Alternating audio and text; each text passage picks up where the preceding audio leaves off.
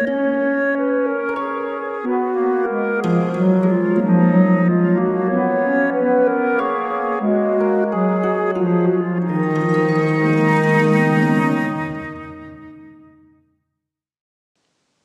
to the Stoic Meditations podcast.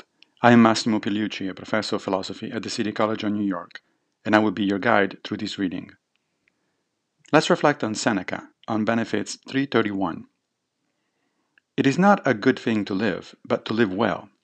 If my father claims merit to himself for giving me mere life, bare and helpless, and boast of it as great boon, he needs to reflect that this that he claims merit for giving me is a boon which I possess in common with flies and worms. Seneca is not criticizing his father. Rather, this passage is part of an argument he builds near the end of Book 3 of On Benefits, to the effect that a son, and presumably a daughter, can bestow benefits to their parents just as much as the other way around.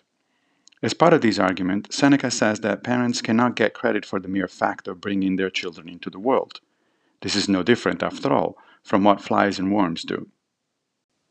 Further, to claim to be a good parent, one has to provide for one's offspring so that their life would be a good one.